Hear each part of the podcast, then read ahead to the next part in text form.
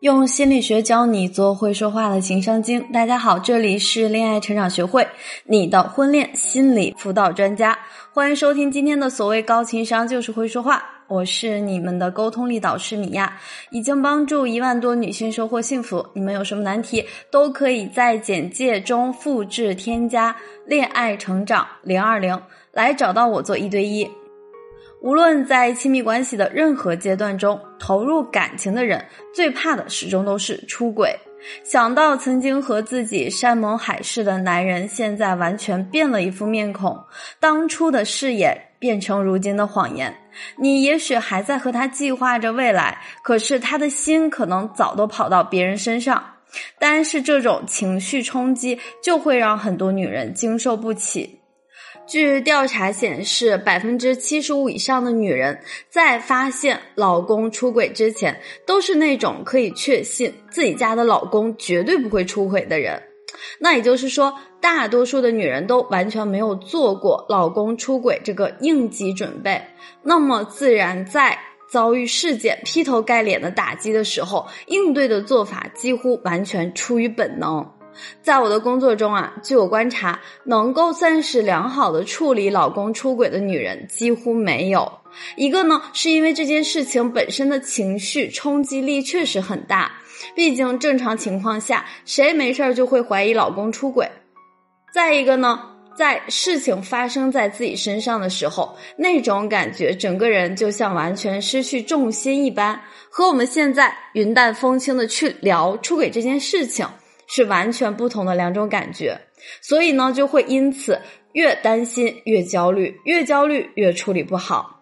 往往啊，当我们面对自己恐惧的事情，逃避是最差的选择。相反，能够直面自己的恐惧和担忧，理性的来看一看男人出轨背后到底是因为什么，如何科学的应对出轨，才是能够掌控命运的强者。所以呢，今天米娅就自己经手的几个真实的案例来和大家聊一聊。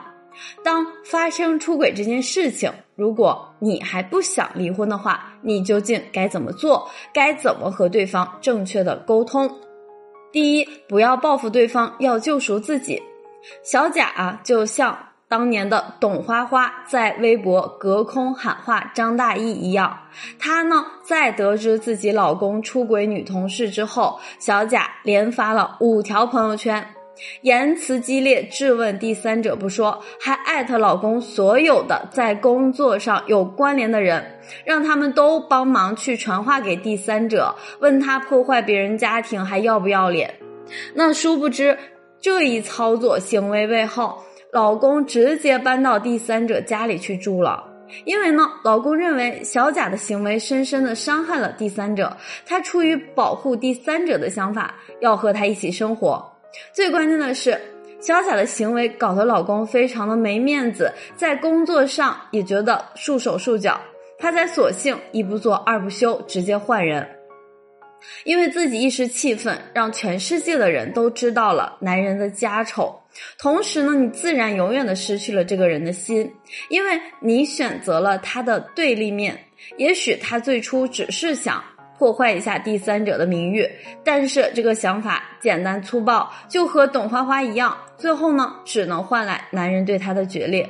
所以。不妨先去找到一个安全的空间，比如说找到一个靠谱专业的咨询师，先去梳理一下你的情绪想法。你现在要做的不是报复对方，而是先救赎自己。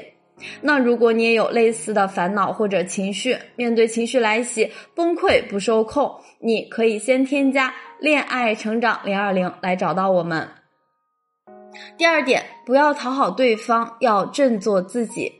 小乙啊是一个全职主妇，因为没有固定的经济收入，得知老公出轨之后，小乙如履薄冰，战战兢兢，不敢哭，不敢闹，更不敢和老公提任何要求，反而呢，处处从自己身上找原因，觉得是自己不够温柔有趣，不够得体大方，所以老公才出轨，整天和老公说句话都是唯唯诺诺。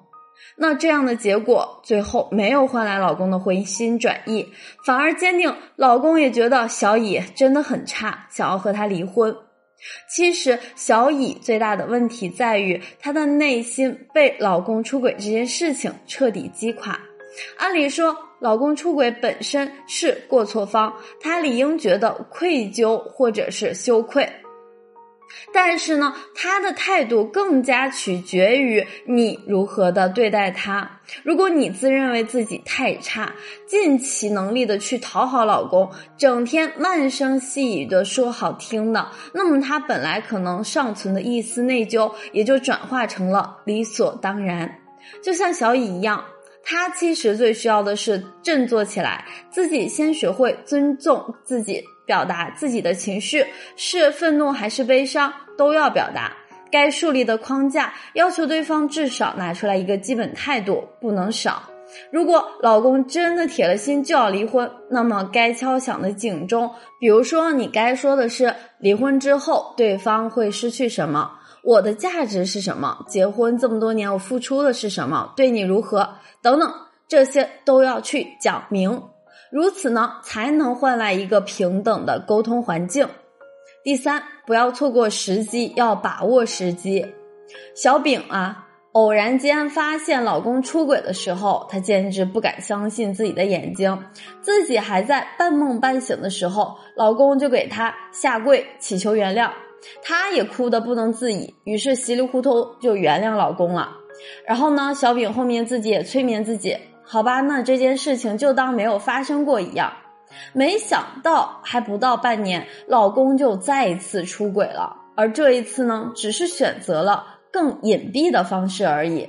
小饼的问题就在于说，因为没有把握好时机，老公一出轨立马原谅，完全没有任何的悔过期，没有补偿，也没有坦诚的沟通，到底对方为什么会出轨。那在这里，米娅也和所有在听节目的朋友们讲一下，在对方祈求原谅的时候，正常的沟通内容一定要包含三部分：第一，和第三者彻底不再联系，和对方讲清楚；第二点，回归家庭的方式，老公是不是真心回归？他主动提出来给你安全感的方式是什么？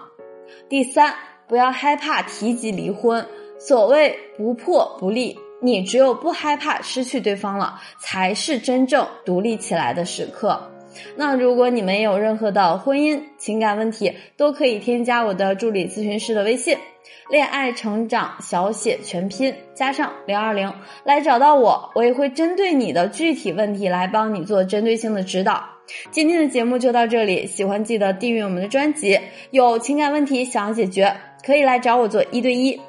脱单问题，大家也可以先收听我的另外一张专辑《女性脱单攻略》。我们下期节目再见。